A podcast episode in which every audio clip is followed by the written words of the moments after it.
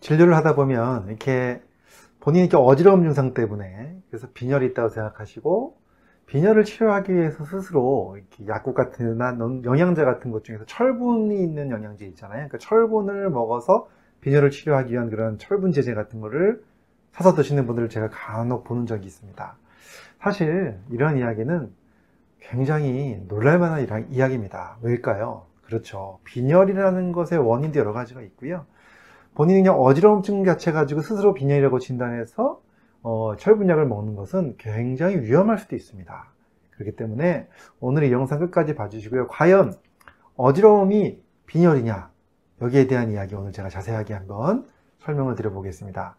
궁금하시다면 끝까지 봐주시고요. 그리고 도움이 되셨다면 좋아요, 구독, 알림 신청해 주시면 감사하겠습니다.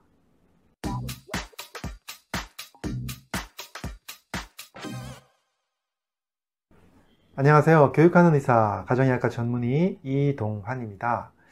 오늘은 제가 이 어지럼증에 대한 이야기를 좀 드리려고 하는데요. 사실 우리가 일반적으로 이제 많은 분들이 어지럼증 하면 빈혈 이렇게 생각합니다. 근데 이것은 정확하게 완전히 다른 이야기입니다. 어지럼증과 빈혈은 동의어로 사용하시면 안 되고요. 다른 의미로 사용돼야 됩니다. 바로 무슨 얘기냐? 어지럼증이라는 것은 하나의 증상입니다. 어지러움을 느끼는 증상이죠. 그 어지럼증의 종류도 여러 가지가 있습니다. 예를 들어서 그러니까 막 빙글빙글 도는 어지럼증도 그것도 어지럼증이라고 부르고요. 또는 앉았다 일어날 때 이렇게 앞이 까매지는 것도 어지럽다고 부르고요. 또는 평상시에 그냥 어, 기운이 없으면서 어지러운 것도 어지럽다고 불러요. 근데 다 한꺼번에 어지럼증인데 각각 각각 원인이 다 다릅니다. 그래서 이 원인 중에 하나가 어지럼증의 여러 가지 원인 중에 하나가 바로 빈혈일 뿐이지 어지럽다고 다 빈혈은 아니라는 거죠. 어떤 분들은 어지럼증 equal 빈혈로 생각하시는 분들이 꽤 있는데 절대로 그렇게, 생각하시면 안 됩니다. 어지럼증은 그런 느끼는 증상을 얘기하는 거고요. 빈혈은 말 그대로 혈이 부족한 거죠. 그러니까 쉽게 얘기해서 피에 들어있는 혈색소라고 그러죠. 헤모글로빈. 혈색소 수치가 정상보다 낮은 경우를 우리가 빈혈이라고 진단하는 겁니다. 그래서 빈혈의 증상 중에 어지럼증이 하나 있는 거지 어지럽다 그래서 다 빈혈은 절대 아니라는 겁니다. 혈색소 수치가 정상이라도 다른 원인으로 어지러운 분들이 굉장히 많기 때문이죠. 그래서 이제부터 어지러움 이콜 빈혈 절대 아니다.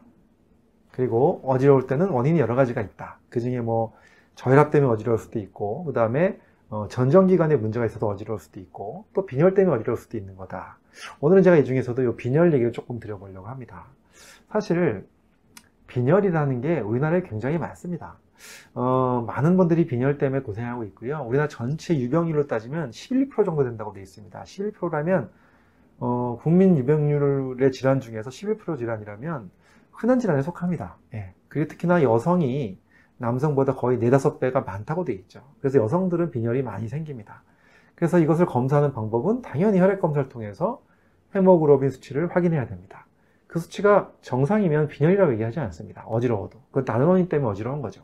근데 이 수치가 만약에 정상이 아니다. 어, 성인 기준으로 남자 같은 경우는 13을 넘으셔야 되고요. 여자 같은 경우에는 12를 넘어야 정상입니다. 근데 12 이하로 떨어지거나 그러면은 빈혈, 빈혈이 있을 수 있다. 그래서 그것을 치료하는 거죠. 근데 빈혈이라고 또 다 철분만 먹는다 해결되는 게 아닙니다.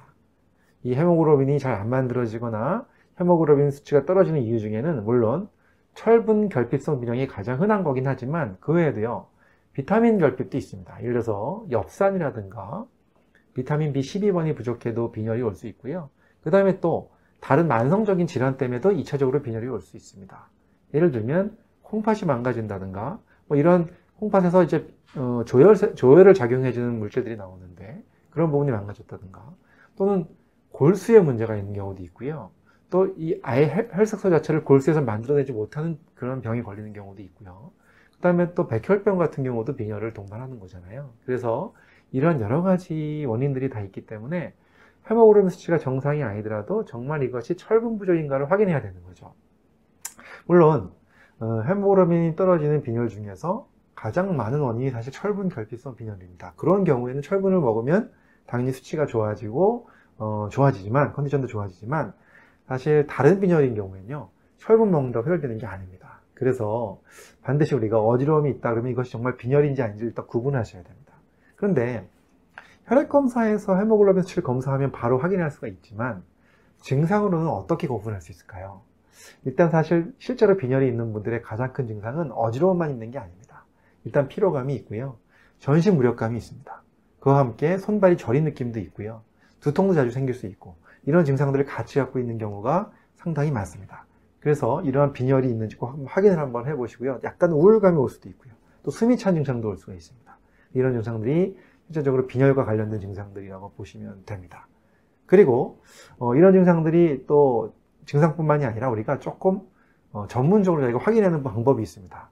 바로 헤모글로빈 수치가 떨어져 있으면 그렇죠. 아무래도 빈혈이 있다는 얘기는 좀 창백해 보이겠죠. 그래서 혈색을 보시면 남들보다 좀 얼굴이 하얗다, 창백하다 이럴 때 빈혈을 의심할 수 있는데 물론 원래 피부 색깔이 흰 분들도 있습니다. 그런 경우는 어디를 봐야 되느냐? 일단 첫 번째로 입술을 봅니다. 사실 입술 같은 경우에는 피부랑 좀 다르게 어, 이렇게 붉은 빛이 돌아야 되는 게 정상이잖아요. 근데 피부도 하얀데 입술도 너무 하얗다. 그렇다 그러면은 어, 이분은 헤모글로빈 수치가 좀 낮을 수도 있다라고 저희가 판단을 합니다. 의사들은. 그 다음에 또 바로 보는 데가 어디, 어디 냐면 바로 눈 밑에 있는 결막입니다. 결막이라는 것은 많은 분들 보셨을 거예요. 눈을 이렇게 내려서 보면 이렇게 피줄피줄이 보이는 부위가 있잖아요. 눈동자 바로 밑에. 눈 밑에 1cm 정도를 잡고서 쭉 내려봅니다. 그럼 그 밑에가 색깔이 어, 핏줄이 보이는데 거기가 빨갛게 보이는 게 정상이죠. 근데 거기가 생각보다 너무 창백하게 보인다. 그렇다면 어, 빈혈로 의심할 수도 있습니다. 사실 이거는 우리 의사 선생님들 전문가들이 이제 많은 분들 이렇게 보다 보니까 어느 정도면 색깔을 보고 어느 정도면 정상이고 어, 거기에 비해서 어떤 분들은 너무 좀 하얗게 보인다 그러면 어, 빈혈을 의심할 수 있는 걸 소견들이 저희를 가지고 있는데 이거 이제 많이 보다 보면 알 수가 있습니다. 아무튼 거기 보다 보면 너무 창백하게 보인다 그러면 그때는 반드시 병원에 가셔서 헤모글로빈 수치를 측정하셔야 되고 그 결과에 따라서 그 다음에 또 원인이 무엇인지 이게 정말 철분 결핍 때문인지 아니면 다른 원인 때문인지를 빨리빨리 분간해서 거기에 맞춰서 어, 치료를 하는 것이 맞다라는 말씀을 드립니다. 제가 이런 거 영상을 찍게 된 이유가 바로 많은 분들이 잘못하면 어지럽기 때문에 그냥 빈혈인 줄 알고 무조건 철분약을 드시는 분들이 있으셔서요. 정말 큰일 납니다. 철분을 과도하게 드시다 보면요. 간에 문제 일으킵니다. 철분이 과도하게 들어오면 간 독성으로 작용할 수가 있고요. 그 다음에 또, 어, 이 철분 자체가 활성산소처럼 세포를 망가뜨리는 물질로 작용할 수도 있습니다. 그래서 철분은 양날의 칼입니다. 너무 부족해도 안 되고 너무 많아도 안 된다는 것이죠. 그래서 함부로 철분 제제 막 사드시면 절대 안 된다. 이 말씀을 꼭 드리면서 오늘 혹시라도 어지럼증, 피로함, 뭐 여러 가지 여러 가지 뭐 기운이 떨어짐 이런 분들이 계시다면 꼭 한번 혈액 검사 하셔가지고 확인하시는 거 꼭 하셨으면 좋겠고요.